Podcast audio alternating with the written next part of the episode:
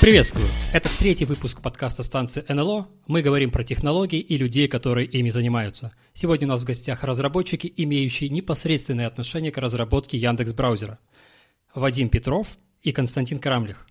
Привет, парни. Привет. Привет. Расскажите несколько слов о том, какое отношение вы имели к браузеру в прошлом и как вы с ним связаны сейчас. А, да, меня зовут Костя. Я довольно много лет проработал в команде Яндекс браузера.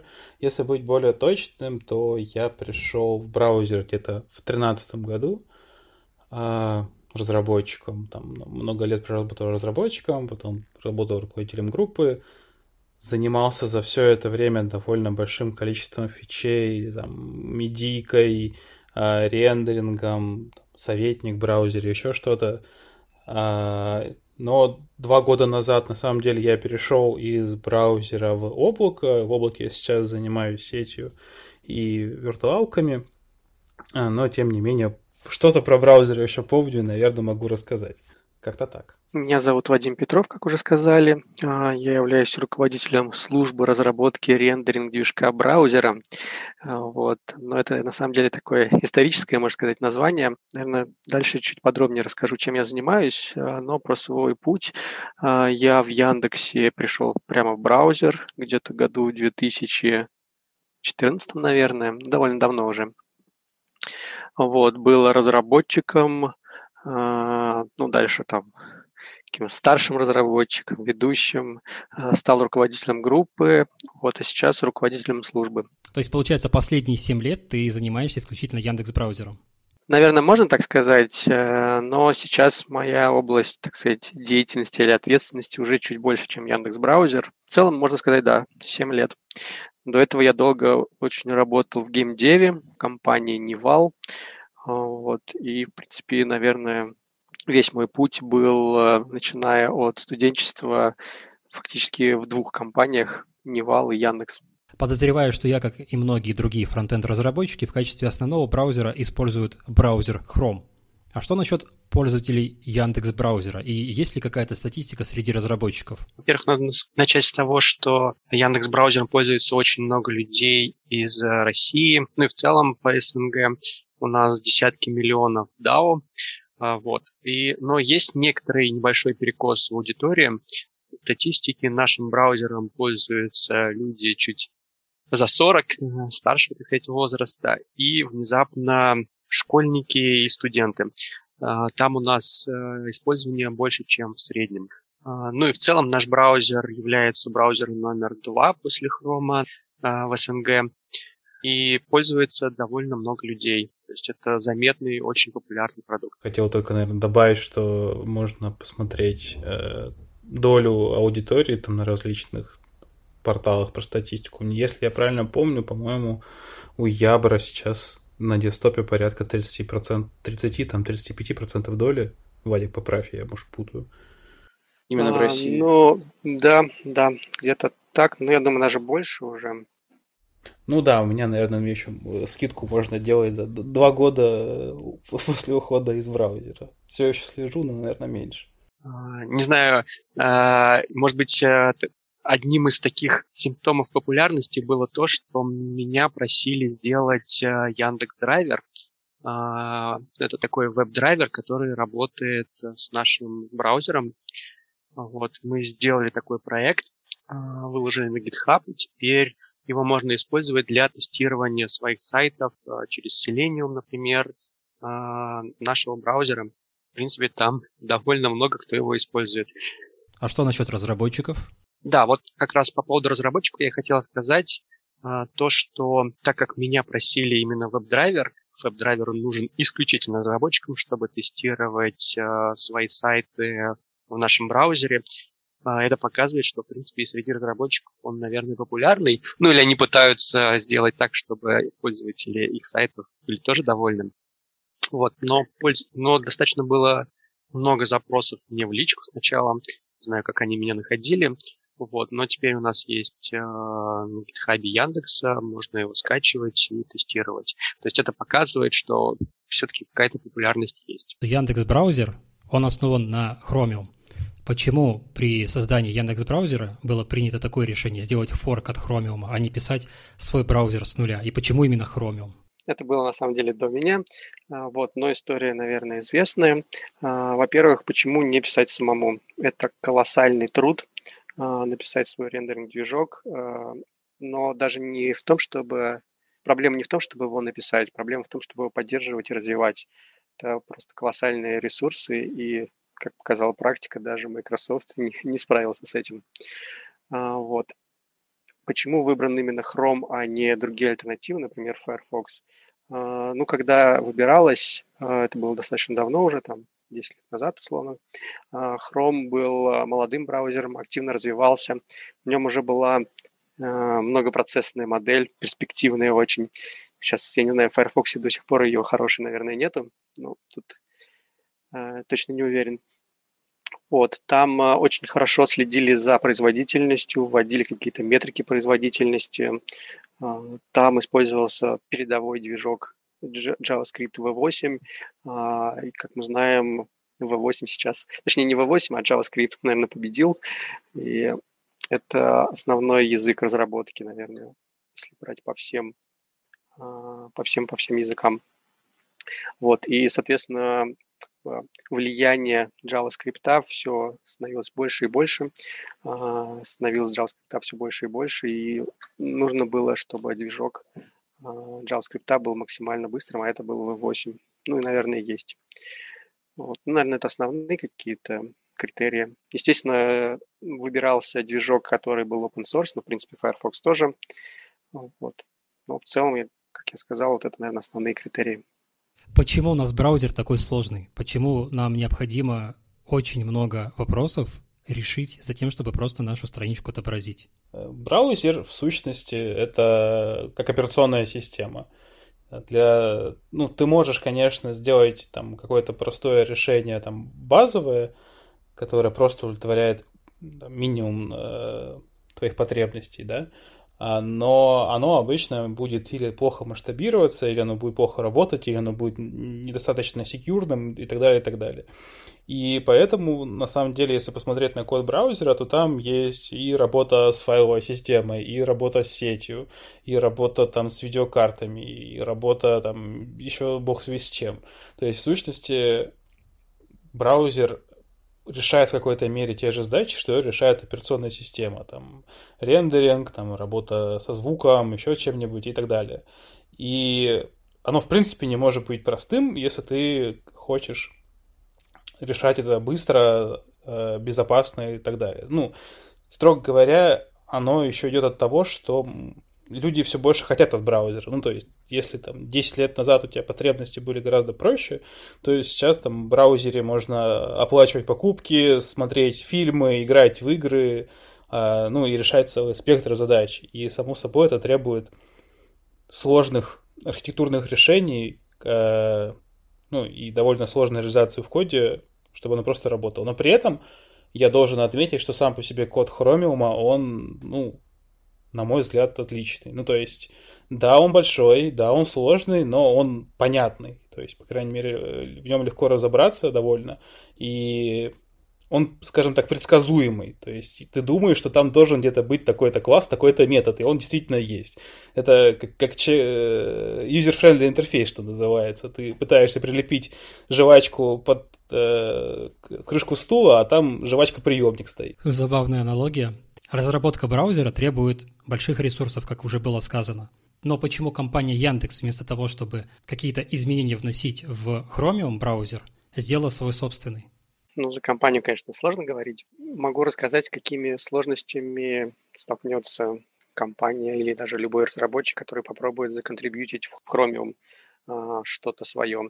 Ну, во-первых, это делать достаточно сложно а, с точки зрения прохождения кода-ревью. То есть там а, очень сильно следят не только за качеством кода, а за тем, чтобы этот код был, скажем так, нужный а, самому хрому. Если вы будете делать свою фичу а, какую-то, то не факт, что хрому это нужно, и они могут не взять ваш комит именно по этой причине.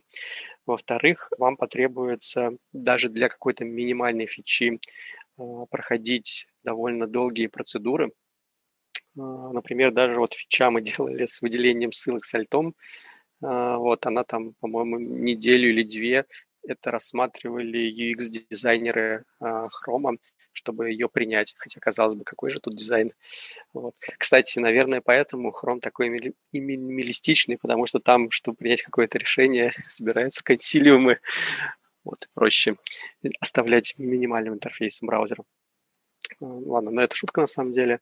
Но в целом а, что-то, что-либо законтрибьютить в Chromium именно с точки зрения фичи а, достаточно сложно. И в целом а, это сильно ограничивает скорость разработки. Собственно, если вы делаете свой форк, вы можете делать все, что угодно.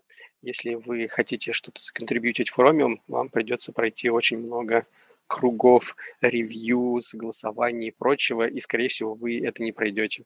А, как показывает моя практика, мы много раз пытались что-то законтрибьютить, и доходило даже до таких вопиющих случаев. Вот мы придумали какую-то технологию, которая ускоряет, а, не знаю, там отрисовку, условно. А, мы посылаем им CL, ну, это комит с кодом, вот, но они видят, что там затронуто, не знаю, достаточно много классов, в целом как бы кода достаточно много. Они говорят, о, спасибо, хорошая идея, не опрувят ее, соответственно, не вливают через два месяца делают свой аналог. Почему так происходит? А, ну, на самом деле, как уже сказали, Chromium очень большой проект, и Google стратегически хочет овладеть всем кодом. То есть они хотят так, чтобы было так, чтобы у них всегда были разработчики, которые знают конкретно этот код. Соответственно, когда вы коммитите свой код, вы ну, фактически нарушаете этот принцип и заставляете какого-то разработчика из Chromium фактически полностью знакомиться с вашим кодом, начать его поддерживать. То есть им очень сложно передавать во владение какие-то части кода, особенно таким небольшим компаниям, как Яндекс или каким-то сторонним разработчикам. Вам нужно иметь очень много авторитета, чтобы иметь какие-то свои куски кода. Когда я изучал документацию Chromium, я обнаружил то, что над браузером одновременно работает несколько команд. А, команда, которая занимается там layout, движком, отдельно который занимается там дом, отдельно занимающиеся ребята графикой. А потом это как-то там у них с течением времени изменилось, и одна большая команда рендер у них появилась. Но тем не менее, а, как уже было сказано, браузер — это такое нечто, что-то нечто большое, требует многих ресурсов, и, соответственно, требует особого подхода к разработке процессов, как люди взаимодействуют, зон ответственности и прочее. И вот как разработка, управление разработкой устроено в Яндекс, над Яндекс браузером? Наверное, практически все процессы мы переняли из э, Chromium от Google. Не то чтобы вот разделение по командам, наверное, разделение по командам у нас несколько другое, вот, но вот именно сам процесс разработки, то есть как создаются там pull реквесты что нужно ревьюеров, а, что нужно пройти тесты, не только тесты, но и перф-тесты. Ну, в целом вот этот весь процесс такой разработки у нас очень похож на то, как это происходит в Chromium, даже есть некоторые улучшения, ну, наверное, есть какие-то ухудшения, но есть улучшения.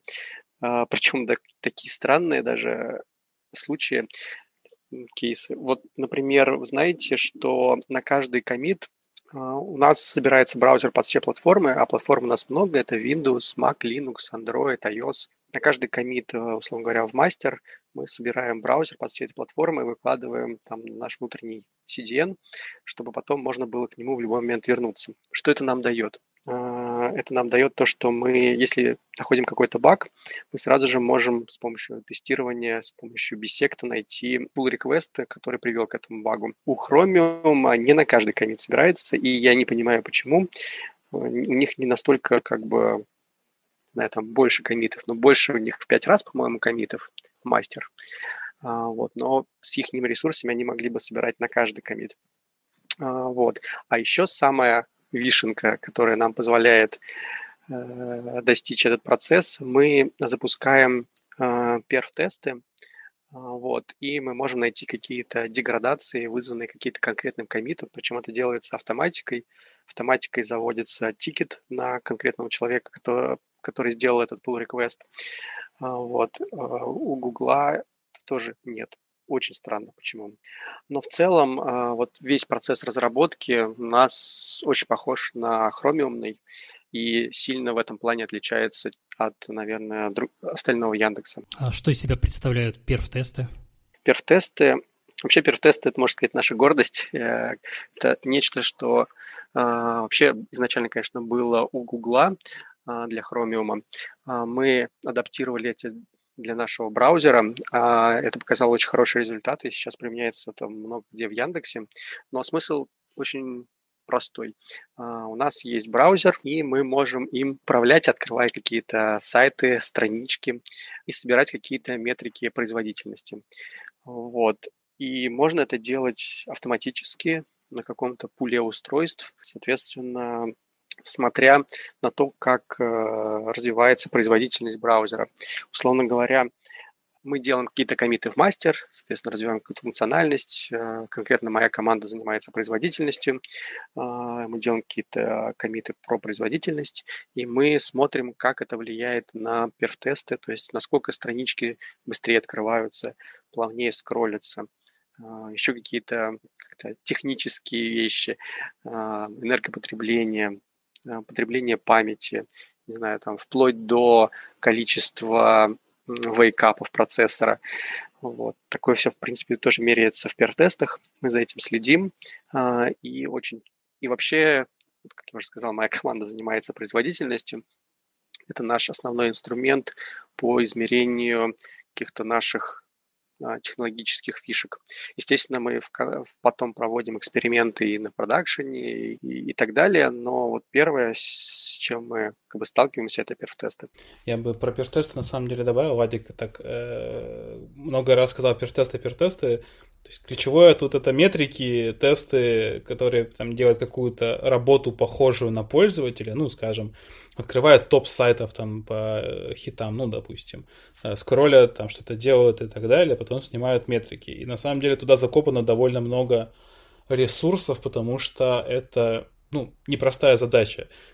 А там, как обычно, все в деталях. То есть, если тебе нужно взять какую-то метрику, она довольно шумная, ну, скажем, у нее дисперсия там не знаю, 5% от... Извиняюсь, а о каких метриках идет речь конкретней? Они бывают разные. Бывает, допустим, потребляемая память, э, ЦПУ, как Вадик сказал, просыпание процессора, там, переключение Э, там, трейдов, еще что-нибудь. Э, бывают более такие продуктовые метрики, скажем, загрузка страницы, там, время на скролл, какие-нибудь такие вещи. Я имею в виду то, что технических показателей мы можем собирать множество, но есть ли какая-то группа метрик, которых, у которых приоритет наибольший, основываясь на которой мы можем точно сказать, что вот эта фича, она э, принесла какую-то пользу производительности или наоборот ухудшила ее? Да, есть, конечно, основные. Google их выделяет э, в Velocity Index. Не знаю, слышали вы или нет. А если не слышали, кстати, почитайте. Э, Velocity Index и э, это Web Vitals, так называемые метрики. То есть это ключевые метрики. Тут, наверное, стоит добавить, что эти ключевые метрики сейчас в основном про загрузку страничек, а вот про их уже работу там все гораздо хуже. Э, и в этом плане мы, наверное, продвинулись дальше э, Гугла. Мы снимаем а, и то, как страничка работает, не только как она быстро загружается, показывает там первый кадр, отвечает на первое взаимодействие пользователя, но и сколько, как плавно она скроллится, как там, не знаю, быстро отзывается на клики по кнопочке, условно говоря. Вот. А, это все, все можно делать в пертестах. И пертестами мы занимаемся практически каждый, ну, все время. Например, вот на этой же, на этой неделе мы написали перф-тест на э, Дзен, э, вот, даже так, на видео в Дзене. Не знаю, слышали, у нас э, есть такой сервис Дзен э, со всякими статейками. Туда встроили видео, вот, и мы написали перф-тест, который э, ходит по этим видео, кликает, условно говоря, их, снимает метрики там первого кадра, еще какие-то. Вот это мы делали практически на этой неделе. Недавно завершили. То есть э, над пертестами мы очень много работаем. Ну да, я не договорил еще мысль про, собственно, эти самые метрики. У тебя просто может быть ситуация, когда метрика шумит довольно сильно, там регулярно скачет от э, прогона к прогону. И как тебе там, скажем, заметить деградацию на 5%, если э, отличить ее от, скажем, э, просто там какого-то, не знаю, выброса.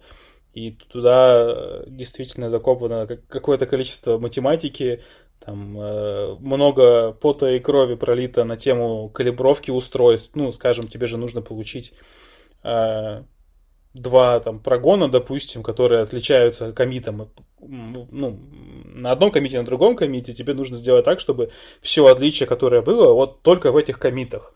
То есть, что это абсолютно одинаковое устройство, э, в одинок... Э, абсолютно одинаковой среде, там такая, такая же операционка и так далее. И там прям ребята научились калибровать Android устройство, там, понимать, что надо э, типа, его с фермы убрать, добавить и так далее. То есть это прям довольно большой титанический труд, который действительно помогает находить деградацию производительности. Ну, на самом деле, что такое калибровка? Просто прогоняет какие-то перф-тесты с известными как бы значениями, ну, точнее, даже не перф-тесты, какую-то программку, которая показывает какие-то попугаи. Если попугаи отличаются от а, тех которые, эталонных значений, то, скорее всего, устройство там поплыло. А, также каждые, каждые сутки переналиваются устройства, устанавливаются, может быть, заново, включаются всякие внешние background-процессы. В общем, да, действительно, это очень большая вещь, но в целом это у нас целая группа этим занимается. Вопрос есть насчет сборки браузера. Было сказано то, что он собирается на каждый коммит под разные платформы. Насколько сильно сборка браузера отличается под десктоп и mobile? Ну, наверное, стоит вот что сказать. У нас э, ядро, э, то, что Blink, э, V8 и прочее, оно общее для Android и десктопа, то есть Windows, Mac, Linux. Э, но на iOS используется Safari, скажем так, и там совсем другая как бы жизнь.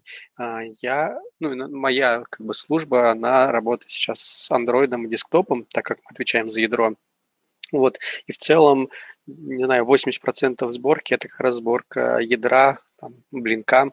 Вот. 20% это какие-то, не знаю, специфичные UI штуки для андроида, либо для десктопа. Ну, то есть, если вот так вот формально брать по количеству времени, который компилируется код, общий код компилируется там, не знаю, 80-85% времени. Было упомянуто то, что у нас браузер состоит из так называемого ядра и UI-части – а из чего состоит UI-часть? Она использует известные нам веб-технологии JavaScript, HTML, CSS, или она исключительно написана на плюсах? Что из себя представляет UI-часть? UI-части бывают разные. А, некоторые из них написаны на C++, некоторые на JavaScript, а некоторые имеют гибридную технологию. Это в основном зависит от того, насколько нужна производительность в этой UI-части, либо важна скорость разработки, удобство поддержки и скорость э, добавления новых фичей. А если говорить про конкретные фичи, про конкретные части UI, то что написано на JS, а что на плюсах? О, можно я свою любимую историю расскажу, э, за которую в том числе я был э, крайним, пока был разработчиком в браузере. А в браузере есть обои. Ну, открываешь новую вкладку, и там такая красивая картиночка вкусная прям. И это мы внутри называем обои. И эта фича на самом деле была, в принципе, прям вот с выхода браузера. Но изначально, там, много-много лет назад, она была на самом деле реализована через экстеншн. Вот прям вот честный экстеншн, ну, со звездочкой, конечно, честный, в том смысле, что э, его не было видно пользователям в менюшке, в, в списке экстеншенов, но это был экстеншн, там, JS, вот это все. А потом поняли, что нет, что-то медленно, как-то и там какие-то баги были, я уже даже смутно помню. А эту часть переписали на плюсы. А, там было несколько инкарнаций поппер сервиса внутри браузера, которые писали а, в моей группе, где я был сначала разработчиком, потом руководителем. Сейчас, насколько я помню, как раз обратно Webpaper сервис переехал на JS. Ну, там, точнее, какая-то такая гибкая гибридная модель, когда можно присылать, скажем, там, верстку с сервера и как-то ее кастомизировать более гибко, чем там с релизами браузера.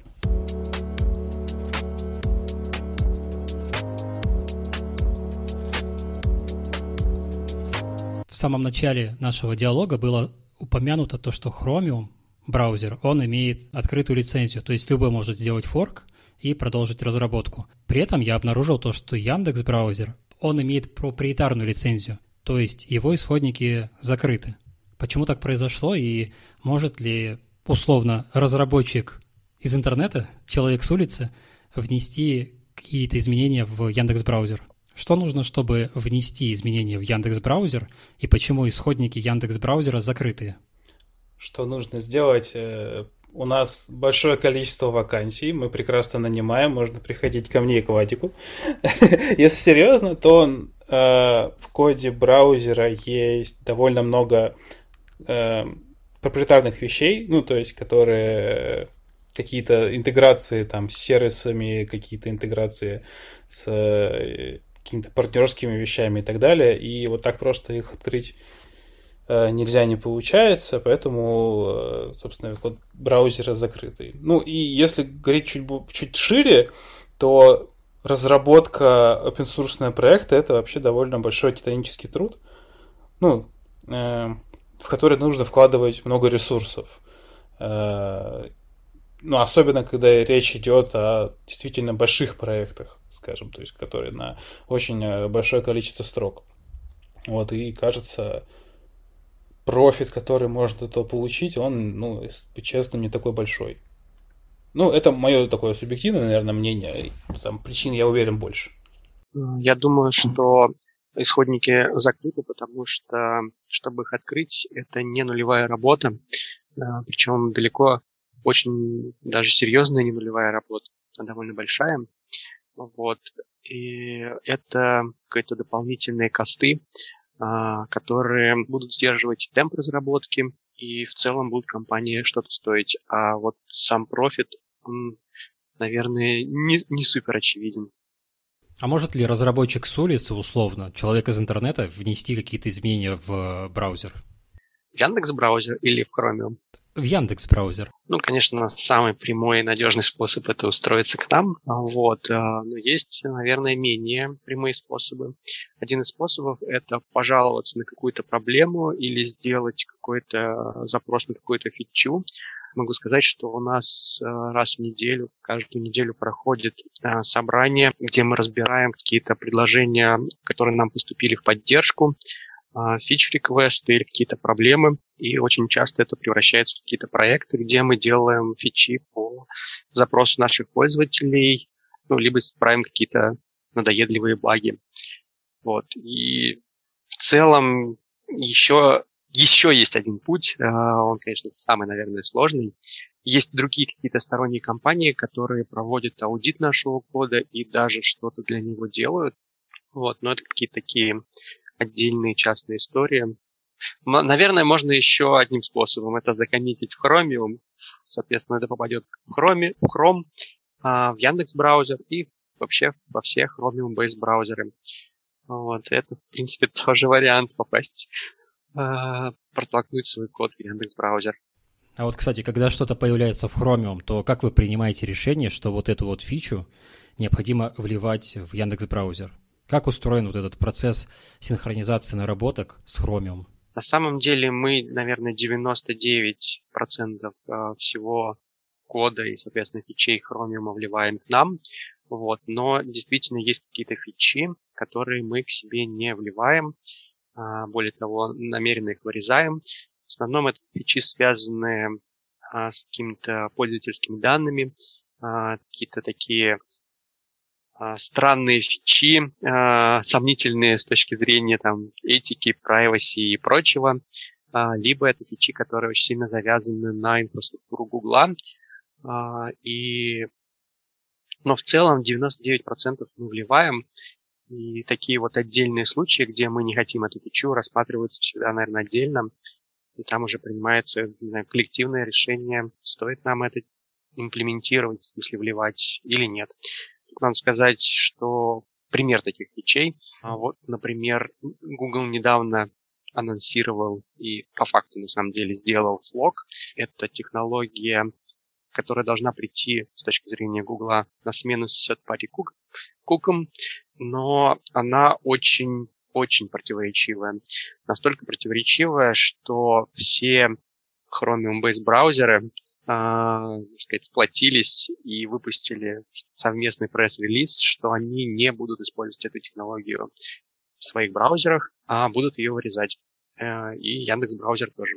Вот, такие фичи бывают, э, но понятно, что их немного. Большинство фичей, 99%, это мы принимаем к себе.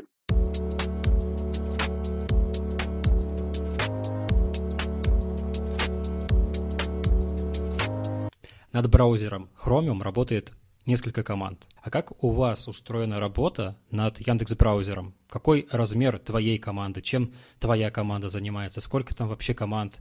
То есть куда направлена разработка и как она организована? А, ну, Яндекс браузер это большой продукт. А, над ним работает там более 200 программистов в целом. А, моя команда поменьше. А, ну, если так округленно считать, порядка 20 человек. А, и мы отвечаем за рендеринг движок, фактически за все то, что необходимо, чтобы отрисовать э, веб-страничку, а, HTML, CSS, V8, все это относится к нам. А, и в целом у нас есть э, небольшое такое разделение. У нас э, половина команды, может даже больше, занимается именно блинком, ну, то есть этим рендеринг движком. И есть часть команды, сейчас она уже выделилась, можно сказать, официально, которые занимаются в основном графической подсистемой. Но вообще графическая подсистема, она тоже к нам относится, и она тоже необходима для того, чтобы отрисовывать веб-странички. А вот. Но тут, кстати, интересный есть момент. А, у нас команда, в принципе, небольшая, ну, человек 20. Отвечаем мы за очень большое количество кода. А, это приводит к таким интересным сайд-эффектам.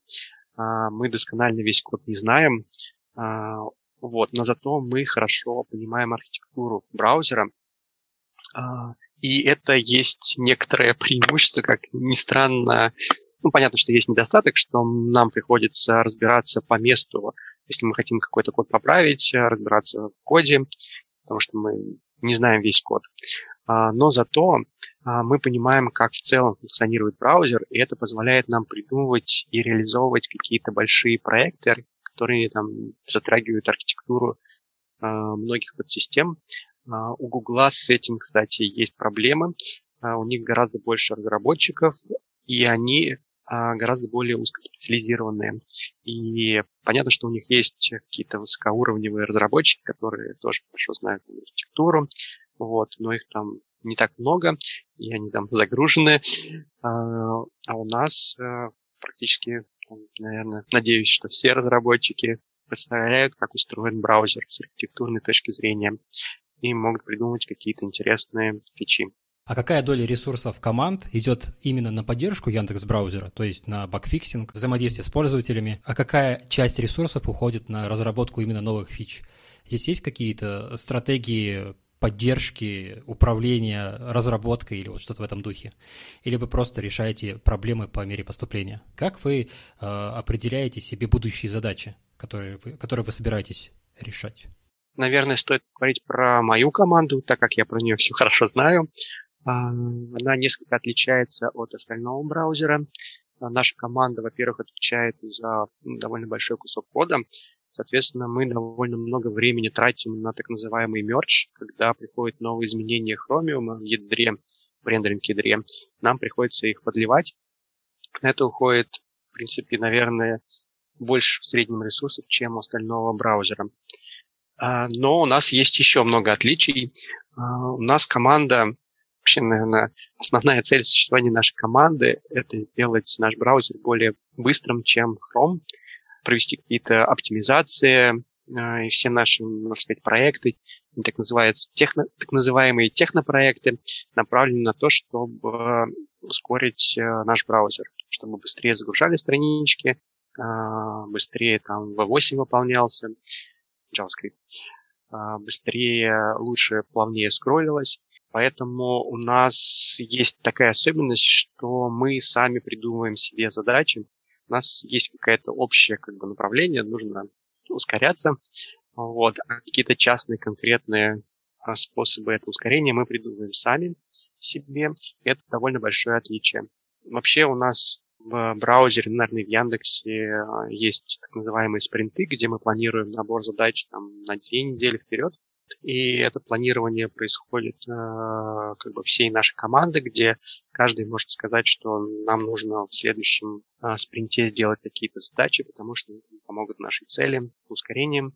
Вся наша команда придумывает какие-то идеи. У нас специально есть встреча по брейнштормингу, где мы делимся своими идеями, обсуждаем их, какие-то идеи стоящие берем в работу. И в целом у нас достаточно гибкая разработка, потому что у нас практически нету каких-то менеджеров над нами, которые говорят нам, что, что делать. Мы сами решаем, что нам делать. А, у нас есть большое поле, так сказать, для а, нашей деятельности. Но если говорить по отвечать на вопрос, а, сколько уходит на поддержку, а сколько на разработку новых фичей, то в нашей команде достаточно много уходит времени на поддержку. Почему? Потому что из чего складывается эта поддержка?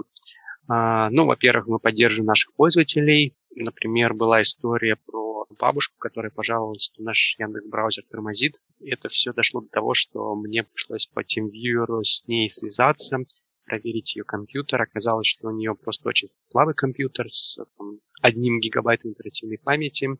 Я ей чистил этот компьютер. То есть часть уходит на поддержку наших пользователей. Вот. Достаточно много времени мы уделяем мерже, тоже поддержка.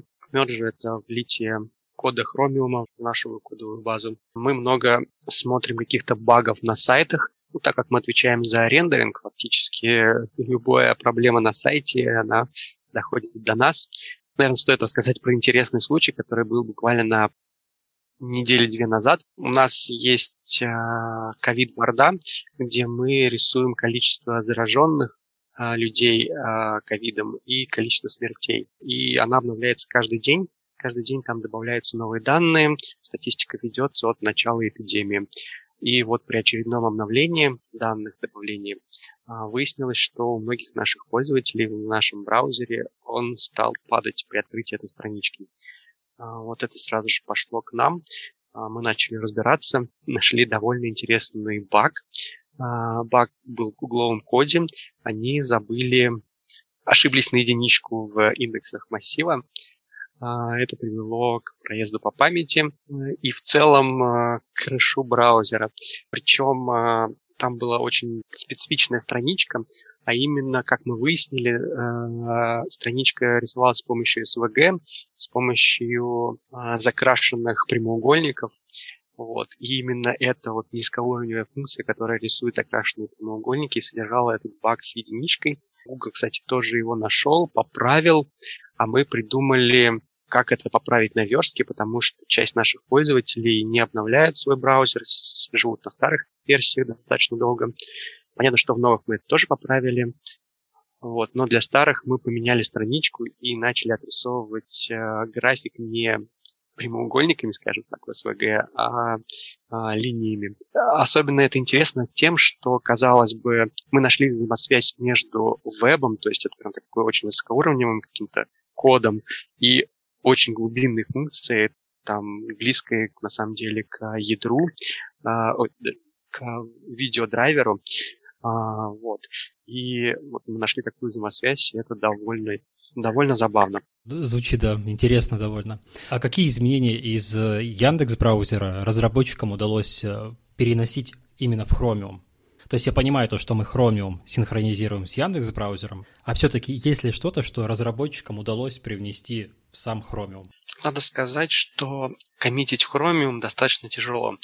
А, вообще у нас очень много комитов Chromium, но в основном они связаны с фиксом багов, а, какими-то такими изменениями по улучшению кода, рефакторингом, возможно, небольшими. Вот. А сами фичи а, довольно сложно коммитить в Chromium, потому что а, Google хочет владеть всем кодом, Google хочет, чтобы его программисты понимали и разбирались во всем, во всем коде браузера. Код браузера очень большой. Поэтому в Chromium практически невозможно заапстримить большую фичу, а, но в целом нам удавалось заапстримить какие-то небольшие фичи. Ну, наверное, про выделение ссылки с альтом все знают. А, но вот была еще такая задачка интересная пользователи просили сделать фичу в Chromium, Chrome, а, чтобы можно было дозагружать э, картинки, которые по какой-то причине не загрузились, и э, браузер их отрисовывал таким значком, что битая картинка. Вот. Раньше а, причем этот баг создали там в 2000, не знаю, седьмом, по-моему, или восьмом году. А, там более несколько сотен пользователей просили, подписались на этот баг и просили, чтобы Google зачинил. Вот. Google как-то не спешил это чинить, э, предлагал, что ну, обновить страничку и ваша картинка загрузится. Вот, а мы сделали пункт в контекстном меню страни... э, картинки, где можно э, кликнуть на эту недозагруженную картинку и перезагрузить именно только одну эту картинку. В принципе, Google ее принял.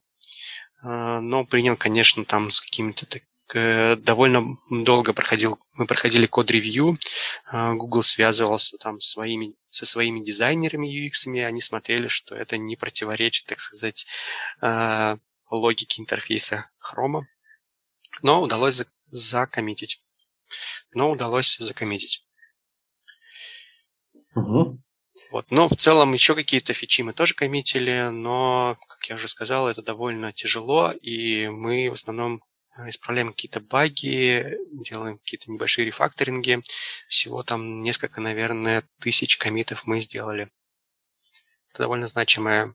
Мы там входим в какие-нибудь топы по а, компаниям, которые апстримят в Chromium.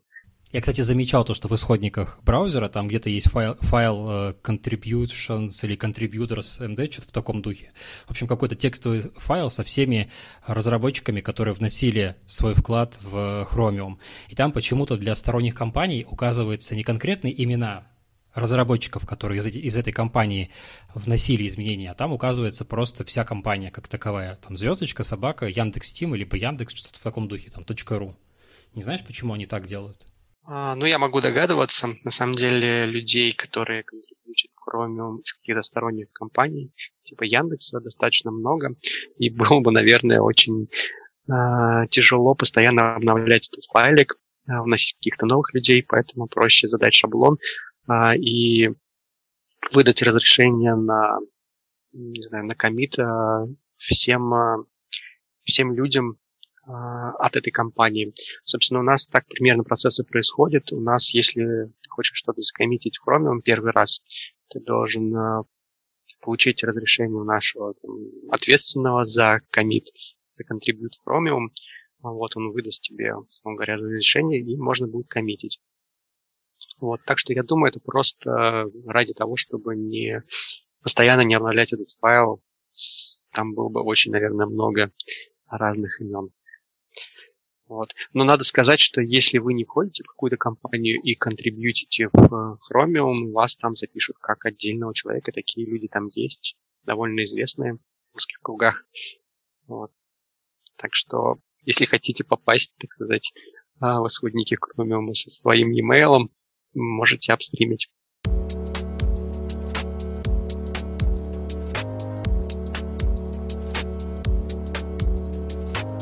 Когда нас ожидает многопоточный веб? Хороший вопрос. А, когда же он нас ожидает? Но на самом деле это очень-очень большая проблема. Вообще я считаю, это основная проблема производительности веба сейчас, то, что он однопоточный. Там был вопрос, почему браузер такой сложный, и я бы хотел еще дополнить э, тем, что браузер на самом деле очень старый. Если посмотреть исходники Chromium, а, можно найти файлы, которые датируются 1999 годом, даже 1996 я находил. Это файлы, которые а, разрабатывали для проекта KHTML, это браузер для KDE. А, вот. Но если посмотреть по истории, на самом деле все началось именно с него. Дальше а, Apple выбрала его в качестве, так сказать, базы для своего браузера Safari, ну, WebKit на самом деле. А дальше Google выбрал WebKit в качестве базы для своего блинка, соответственно, Chrome. Chrome. Вот. И до сих пор есть файлы там 99 -го года, супер старые, удивительно, но факт. Вот. И это тоже как бы говорит о том, что архитектура там закладывалась э, еще в те года, когда мало кто думал о многопоточности. И это все привело к тому, что сейчас веб, несмотря на кучу костылей, веб-веркеры, сервис-веркеры, в принципе, графическая система тоже хорошо распределена, достаточно хорошо. То есть веб-воркеры и сервис-воркеры — это современные костыли, получается? Ну, я, в принципе, рассматриваю их таким образом. Это какой-то инструмент, который позволяет э, многопоточно, фактически в других потоках выполнять JS-код с ограничениями, серьезными ограничениями. Если бы веб был многопоточным, их это можно было делать и так, и без ограничений там к обращению к дому и тому подобное. Вот, собственно, ну да, это фактически костыли. Наверное, в хорошей обертке, но... Так а что нам делать, чтобы перейти к этой многопоточности? На самом деле, если бы я знал ответ, ответ на этот вопрос, я бы организовал свой стартап, сделал свой браузер, который завоевал весь мир. Вот. А если серьезно, то а, где-то три года назад я был на конференции BlinkCon. Это интересная конференция, она для узкого круга, наверное, не очень известная, очень техническая. А, вот. И там был доклад про то, как а, Google хочет попробовать сделать а, многопоточный веб. Там был очень интересный доклад с двумя хорошими идеями. После доклада я даже пообщался с докладчиком, мы там обсудили некоторые вопросы. Я загорелся этой идеей, вернулся в Москву, и мы даже попытались сделать некий проект. А, понятно, что мы не весь веб а, хотели распараллелить, но мы хотели распараллелить один из, одну из стадий, это вычисление CSS-стилей. Э, нам это ну, в конечном итоге, на самом деле, не удалось. У нас был прототип, который работал, который показывал выигрыш по производительности по нашим пертестам. А, но мы столкнулись с тем, что мы очень сильно поменяли архитектуру.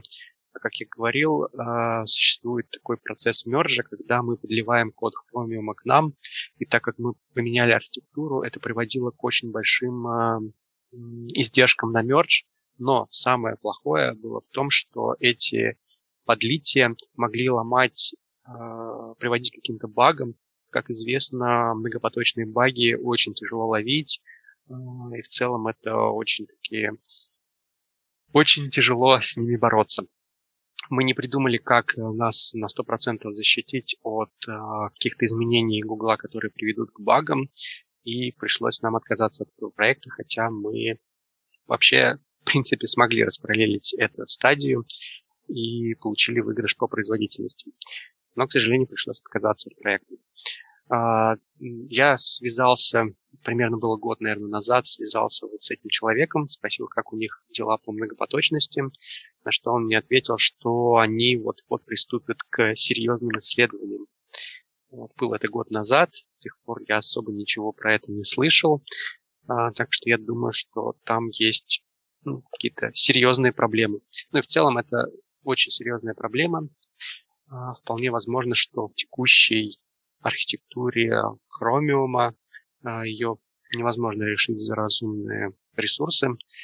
А, и возможно, что нужно придумать новый веб с нуля, создавать новый браузер с нуля, который будет по природе своей многопоточный. А вот чисто гипотетический вопрос. Если, предположим, у тебя есть э, возможность организовать свою команду, нанять необходимых специалистов, которые будут разбираться вот в этих тонкостях, как работает браузер, языки соответствующие знать, там, помимо плюсов, я уверен, что еще что-то требуется, а, бюджет, скажем так, расширяемый, то, на твой взгляд, сколько вот необходимо людей, времени а, за тем, чтобы написать хотя бы какой-то прототип минимальную рабочую версию вот этого многопоточного браузера? То есть можно здесь какие-то оценки дать? Если честно, я об этом не думал.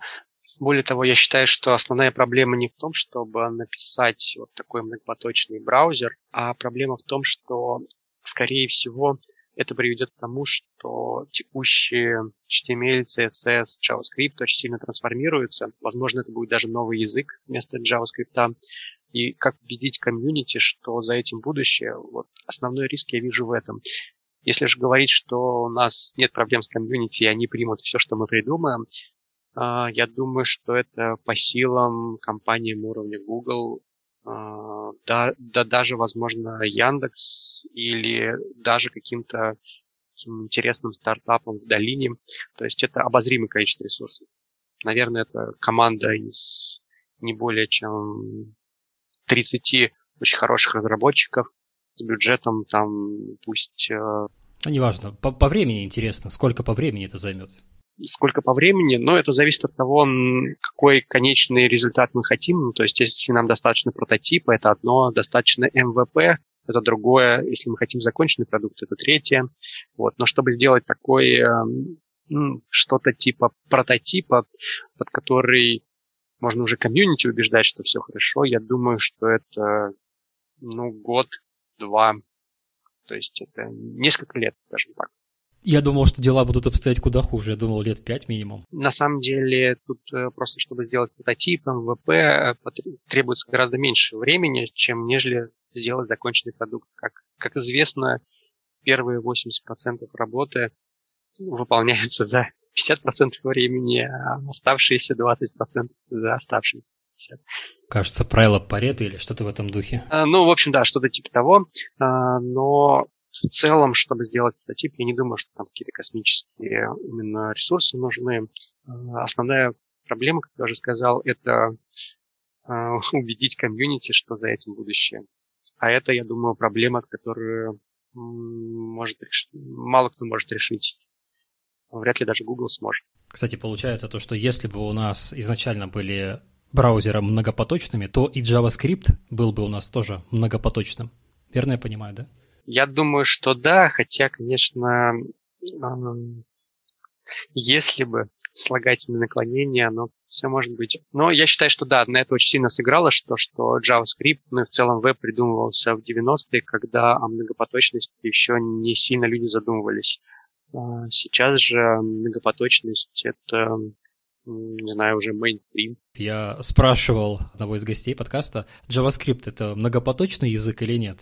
И там казус в том, что как бы мы все знаем, что он якобы был однопоточным, но этот язык ушел в Node.js. Браузер у нас позволил запускать JavaScript параллельно, сервис-воркеры, веб-воркеры. И вот э, в нынешней парадигме у нас JavaScript — это язык какой? Однопоточный или многопоточный? Я затрудняюсь ответить на этот вопрос, так, так как не JavaScript разработчик. Для моей, кстати, работы хватает uh, Ctrl-C, Ctrl-S, Stack Overflow. Вот. Но мне кажется, это достаточно универсальный язык. И если мы говорим uh, именно про веб, uh, проблема-то не в JavaScript как таковом. Проблема в том, что он очень сильно интегрирован с uh, какими-то дом-операциями, которые по сути своей являются однопоточными такой вопрос есть. У нас очень много спецификаций в последнее время появляются и дописываются старые, усовершенствуются. И одновременно с этим у нас есть разработка браузера. Вот мы только что говорили про то, что мы хотим гипотетически написать свой браузер. И у нас очень много стандартов. Я, я не понимаю, куда у нас движется мир, почему у нас этих стандартов так много. И такое ощущение, что вот вся вот эта вот текущая ситуация направлена не за тем, чтобы улучшить веб, имеется в виду качественно, производительность поднять, а просто мы размазываем что-то почему-то. Я вот эту ситуацию немножко не понимаю, почему так происходит и как с этим бороться. На самом деле Google вот на той же конференции BlinkOn очень честно отвечал на вопрос, почему же так много веб-стандартов, почему они плодятся. Как ни странно, основной конкурент э, браузера Chrome — это не какой-то другой браузер, понятно, что они всех уже победили, это приложения. Приложения Facebook, э, не знаю, Instagram, TikTok, вот. Потому что пользователи сейчас проводят очень много своего времени, таймспенд, именно в приложениях, а не в вебе. И Google считает, что это основная угроза для них. А, то есть пользователи не видят их рекламу, они ну, не ходят на веб. Они потребляют контент э, в каких-то закрытых э, приложениях, экосистемах. И это основная а, проблема для Гугла, а, для Хрома, и как они хотят с этим бороться. Ну, почему пользователи, во-первых, уходят в нативные приложения? Потому что считается, что они быстрее. Они быстрее, у них больше функциональности. Ну, соответственно, что Google делает? Он оптимизирует веб и добавляет нативную функциональность в веб. Поэтому у нас плодятся новые api а, какие-то новые веб-стандарты, где Google всеми силами старается добавить вебу функциональности, которые есть у нативных приложений. Более того, сейчас он уже не стесняется это не через стандарты проводить, а просто реализует в своем э, браузере, в Chromium-based браузере, где-то там на GitHub своем обсуждает и делает какую-то новую api которой можно пользоваться. И, в принципе, люди пользуются, потому что это там, очень много, очень большой процент всех браузеров. В принципе, вот поэтому у нас они плодятся и будут плодиться, э, мне кажется, до тех пор, пока, пока что-то не произойдет. Случится, мне кажется, какой-то триггер, когда, может быть, стартап какой-нибудь организуется, который полностью пересмотрит всю парадигму веба. Заменит ли веб мобильные приложения? Как ты думаешь? Кто выиграет, мобильные приложения или веб? На самом деле мне сейчас сложно сказать. Я почему-то за веб, честно, почему. Вот. Но если смотреть на, те, на тренды, то time spent э, приложений растет сильно быстрее, чем time spent веба. Если ну, я, например, частенько езжу в метро, практически каждый день, и наблюдаю, что пользователи смотрят свои телефоны, и там какие-то тиктоки, контакты, именно приложения, а не веб. И очень мало именно каких-то сайтов открытых. То есть, э, ну, это видно на самом деле по приборам разнообразным, по всяким исследованиям сторонних э, компаний. Э, time spent у приложений растет сильно быстрее, чем у веба. И это печально на самом деле, потому что веб — это открытая платформа, где любой пользователь может э, сделать свой сайт, э, открытые стандарты, он может написать э, сайт, как он хочет. А вот нативные приложения обычно имеют в своей природе закрытую экосистему, где вам придется, не знаю, платить деньги, вам придется жить по правилам этой экосистемы. А, и поэтому, поэтому для меня это грустно.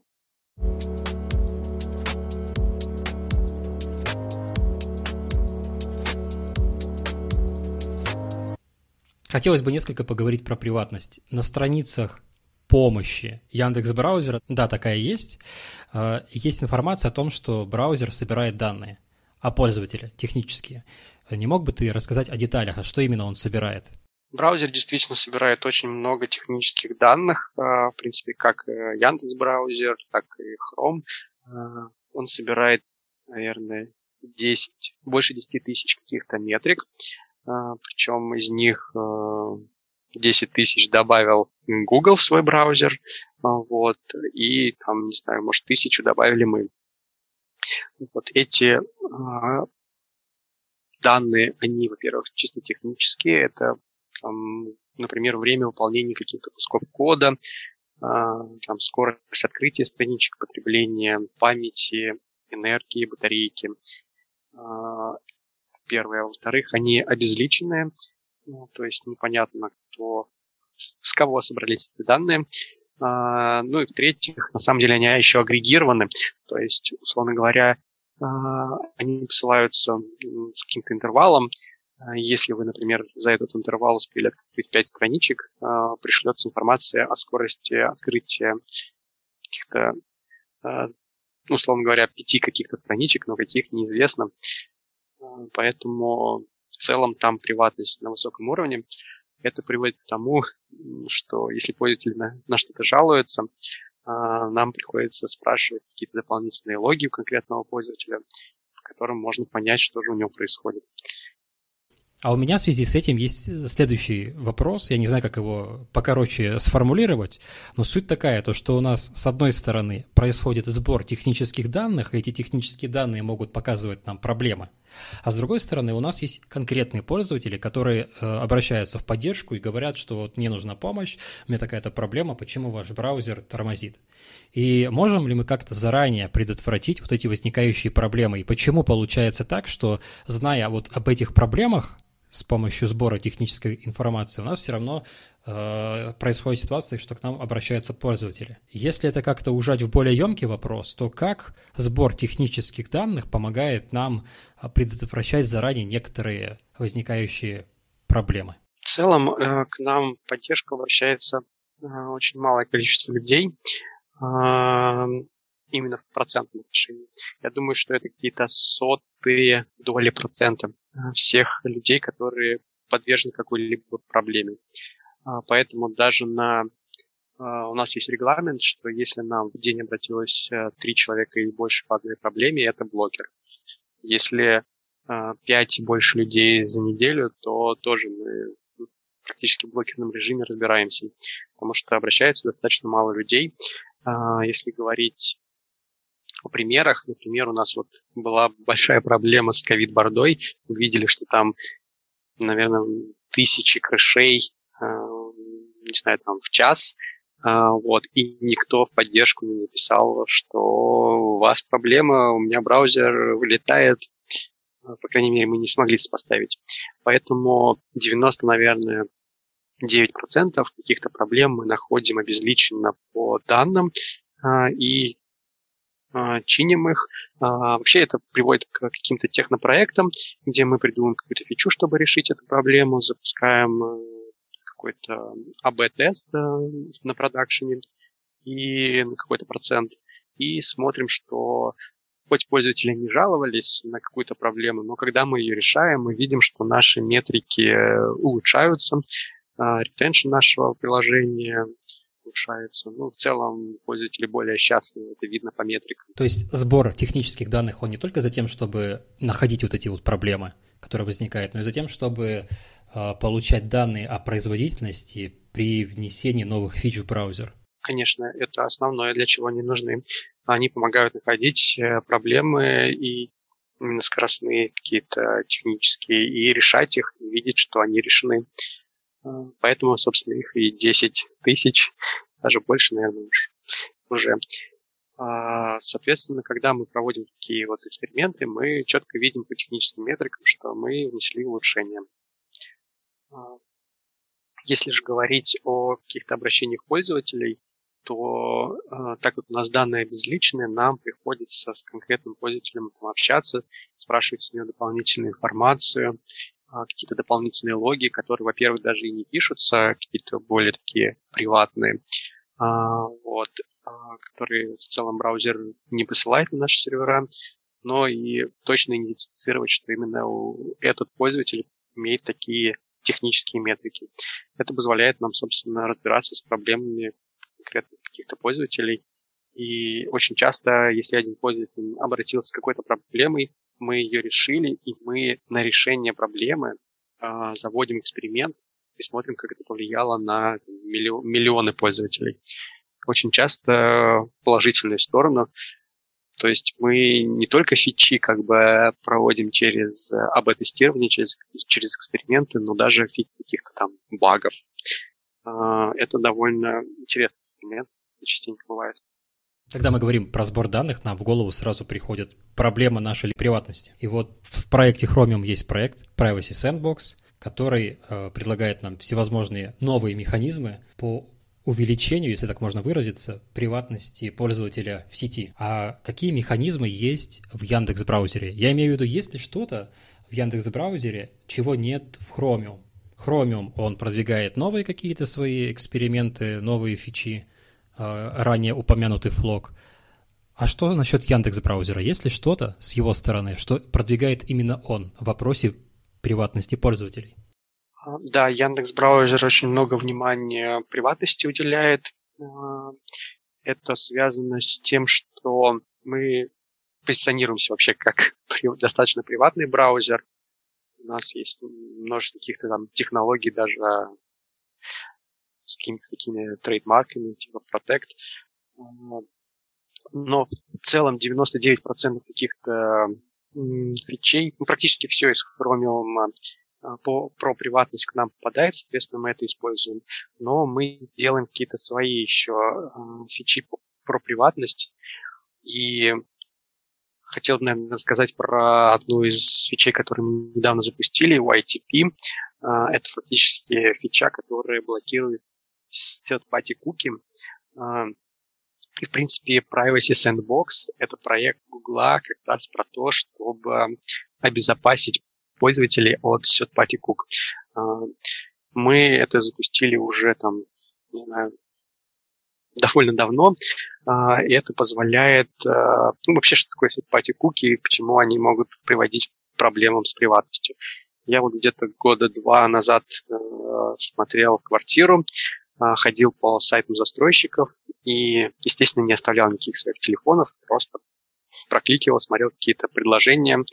Э, и внезапно, там, через день, мне все эти застройщики начали звонить на мой телефон. Очень сильно удивился, начал выяснять, как же они узнали мой телефон, где хотя я его вообще не оставлял этим застройщикам, и выяснил, что мой, мой телефон утек через сетпати куки. В целом это большая очень проблема, может быть, даже основная сейчас проблема с приватностью в интернете. Вот. И ну, все это понимают на самом деле, поэтому Chromium Google придумал проект Privacy Sandbox, а Safari тоже борется с сетпати куками вот. Вроде как даже запрещают. А Яндекс сделал проект YTP, где мы, собственно, блокируем все пати-куки. Но надо сказать, что э, вот эти IT-гиганты зарабатывают деньги на рекламе, конкретно Google, поэтому это получается что-то типа пчелы против меда. А, поэтому они, Google старается придумать такую технологию, которая и защитит пользователей, но при этом не пострадает их бизнес. А, поэтому Privacy Sandbox... А, вот недавно, кстати, Google выпустил roadmap Privacy Sandbox, и он довольно интересный, можно сказать. А, и они планируют отказаться от все Party Cook к концу 2023 года. Это это очень большой срок. Тема с определением там, конкретного человека, что называется там фингерпринтинг, она такая довольно сложная, на мой взгляд. И если прям уж вкопаться в тему детально, то э, извлечь информацию о том, э, кто конкретно там запользовал, ну, не то, что прям до имени, да, а что один и тот же человек там заходит на сайт ABC, оно, ну, в сущности, решаемо там, через кучу различных способов. Там, вплоть до того, что разные там, видеокарты, разные драйверы немножко по-разному рисуют там, какое-нибудь изображение, и на основании э, информации, которая там, э, получается при отрисовке, можно там, какие-то там, э, отпечатки снимать. В этом плане мне очень нравилось читать блог браузера Brave. Они довольно сильно, мне кажется, именно вот в такие вот вещи упарываются, там, вплоть до там, э, маскировки э, там, девайсов, маскировки там, всяких юзер-агентов и так далее. Ну, это еще пространство для парадойка, которое можно почитать при желании, скажем так. Да, так и есть. Кстати, в Яндекс браузере мы блокируем, часто, часто фингерпринтинг делается через какие-то JS, известные JS библиотечки, вот, и мы их стараемся блокировать. А вы API не блокируете? Вы именно какие-то сигнатуры библиотек блокируете, не API? Нет, не API, а именно вот прям конкретные библиотечки, то есть конкретные ссылочки, условно говоря. Просто я немножко занимался фингерпринтами, и интересно, как у вас защита устроена. Если фингерпринтинг используется через какую-то известную библиотеку, то, скорее всего, она будет заблокирована.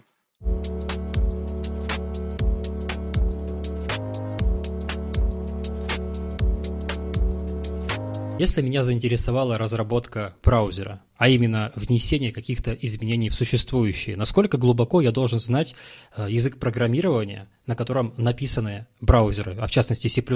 Хватит ли мне университетского курса? Интересный вопрос. Э, по поводу, хватит ли университетского курса, наверное, очень сильно зависит от университета конкретного. Но в целом, мне кажется, есть несколько способов э, довольно быстро вкатиться в разработку браузера. Э, ну, во-первых, вам должно это очень сильно нравиться. Э, я вот провожу достаточно много собеседований, и очень часто есть какие-то кандидаты, которые сейчас не обладают каким-то значительным там опытом, но видно по, по глазам, по поведению, что люди этим горят, и я делаю ставку на то, что такой человек, а, придя к нам, достаточно быстро наберет нужный опыт, вырастет а, и принесет много пользы.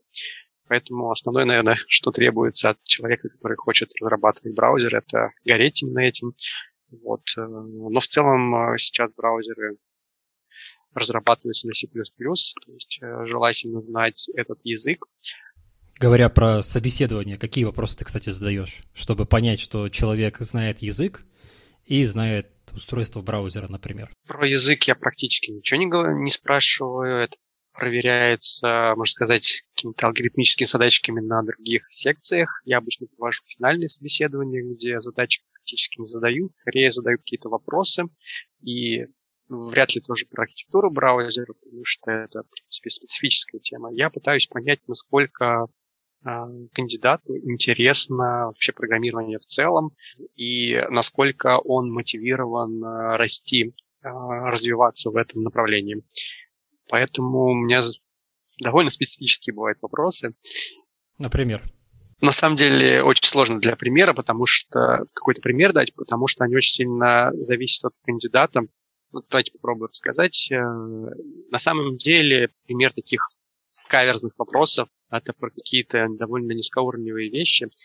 А, и мне кажется, что если кандидат как бы горит а, программированием, он должен знать какие-то такие базовые низкоуровневые вещи. А бывают кандидаты, которые вроде как и с опытом, но даже не знают, какой у них вообще процессор в их ноутбуке, например, если они с ноутбуком сидят, какая там архитектура, какие-то такие прям, казалось бы, супер-супер базовые знания, их нету, но это, наверное, говорит о том, что просто кандидату не супер интересно какие-то такие подробности выяснять. Допустим, я овладел необходимым уровнем знания языка, и я хочу теперь понять, э, с чего мне вкатиться в браузер, так скажем, то есть с чего мне начать изучение. Может быть, существует какая-то общая документация по всем браузерам, может быть, есть какие-то конференции про браузеры. С чего мне начать погружение в браузер? Самый простой способ вкатиться в разработку браузера – это начать разрабатывать браузер. К счастью, у нас есть Chromium, который open source, и вы можете попробовать э, что-то сделать в нем. Google специально упростил этот процесс. У него есть очень хорошая документация, как себе скачать браузер Chromium, исходники имеется в виду, как собрать их, э, как начать что-то делать. И у них есть специальный тег для багов, каких-то очень простых, которые он называется типа Good First Bug или что-то в этом роде. Там можно в документации найти. А, это какие-то такие баги, которые можно починить буквально там за полчаса, час. А, вот. Можете попробовать начать с них. А, если вам зайдет, если у вас все будет получаться, то присылайте резюме. А, на самом деле для разработчиков из России еще очень хороший способ – это прийти, в принципе, в Яндекс. Яндекс разрабатывает браузер. Немногие сейчас фирмы разрабатывают браузер. И как бы начать работать над Яндекс браузером, где вы сможете и Яндекс браузер поразрабатывать, и пообстримить в Chromium. И в целом это будет довольно интересно тем, кто хочет разрабатывать свой браузер. А, это дает еще интересные возможности в плане того, что можно понимать, как будет развиваться веб там, в ближайшие несколько лет, какие, потому что э, можно понять, что Google делает. Когда вы разрабатываете браузер, вы видите, над чем э, и вы работаете, и Google работает, и становится понятно, что будет там через несколько лет. А если я хочу не разрабатывать браузер, а в принципе в целом познакомиться с его архитектурой, посмотреть вот код как устроен, то есть я не хочу связывать свою профессиональную деятельность с разработкой браузера, но тем не менее я хочу быть в курсе того, как это работает, в курсе трендов. И вот в этом случае за что мне зацепиться, за какие информационные источники, с чем мне необходимо в данном случае ознакомиться? Куда бы ты меня направил? На самом деле это зависит, как глубоко вы хотите познакомиться. Если просто быть в курсе каких-то новых разработок Гугла, каких-то каких новых фичей, как их применять, то WebDev есть такой сайт э, гугловый, где он рассказывает, ну и новости есть, какие-то best practice по написанию э, кода на JavaScript, по организации HTML, CSS. А, в целом это такой очень хороший ресурс именно для веб-разработчиков и, мне кажется, даже must-have. А, вот. Но есть, если вы хотите чуть больше э, погружаться, то есть и какие-то доки для, можно сказать, для разработчиков браузера, но которые написаны на то, настолько хорошо, что понятно практически всем. А, могу порекомендовать доку Life of a Pixel. Она настолько удачная, что ее каждый год обновляют. мне кажется, это прям просто как можно почитать как художественную литературу хотя бы. А, очень интересная очень интересная презентация от Гугла. А, есть э, и другие менее популярные, но тоже интересные презентации. Это How Blink Works, э, типа, как работает Blink, а, но он уже более технический, там нужно более, большее погружение. Но в целом а, почитать вот какие-то такие документацию от Гугла очень полезно, она обычно очень хорошо написанная и в целом очень приятно читается. Но это отдельная, на самом деле, документация, а есть какие-то более технические на какие-то отдельные а, подсистемы браузера. Там, конечно, это уже нужно для разработки браузера, и такое читать, наверное, смысла нет. А вот какие-то обзорные, общие, имеет смысл. Тут еще на днях вышла отличная статья от э, разработчика Chrome, обзор RenderingNG архитектуры. Там мне очень понравилось, что вот эти все схемы того, как у нас rendering pipeline устроен, приводится в доступном для обывателей виде, так скажем. Кстати, я вспомнил про вот этот RenderingNG. Он как проект начинался, наверное, лет 5 или 6 назад. Э, на самом деле это очень долгоиграющий проект э, по довольно серьезному рефакторингу рендеринг движка. В целом было интересно следить, как у них менялись подходы, как они его разрабатывали. Ну, наверное, тут стоит рассказать про свою боль. Знаете, что когда Google включил эту технологию, это, кстати, произошло не так давно, там Layout NG включился где-то год назад, у нас посыпались крыши а, именно в Layout NG. Некоторые сайты переполняли стек. Google про это знает, и Google пытается это починить уже, наверное, более года. А это у нас э, такой довольно частотный крэш в нашем браузере. Я думаю, что и в, в Chromium тоже. Вот. Но в целом это, можно сказать, моя боль, потому что очень часто мы видим, что некоторые сайты крэшатся именно из-за layout NG. В общем, известная проблема, которой сейчас Google работает. Мы вспомнили про рендеринг NG, а мне вспоминается такой проект, как Chromium University. Это набор публичных лекций про то, как устроен Chromium, там в частности и про C++ есть. И вот многие схемы, которые были приведены на лекциях в Chromium University, они присутствуют, присутствуют в этой статье. И мне вот кажется, что это как такая компиляционная работа, она просто замечательная. И я уверен, что на нее будет много, много кто ссылаться, появится много статей, которые будут ее пересказывать в том или ином виде и брать схемы оттуда. Да, я согласен. Хорошая статья, она суммирует множество, множество, множество технических документов.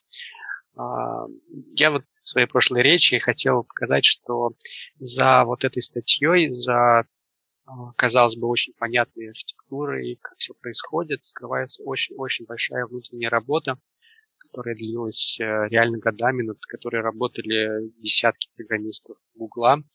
И то, что оно все сложилось вот в такой понятный pipeline, workflow, а, это большая очень заслуга программистов Гугла, за что, кстати, им большой респект. А, и хотел бы сказать, что а, браузер очень-очень большой тяжелый проект, и делать вот такие изменения архитектуры – это титанический труд. На этом выпуск подкаста подходит к концу. У нас в гостях был Костя и Вадим. Парни, большое спасибо, что пришли в подкаст. Да, спасибо, что позвал, было очень приятно поговорить. Всем спасибо. Спасибо особенно за то, что развиваете веб. Всем пока. Покасики.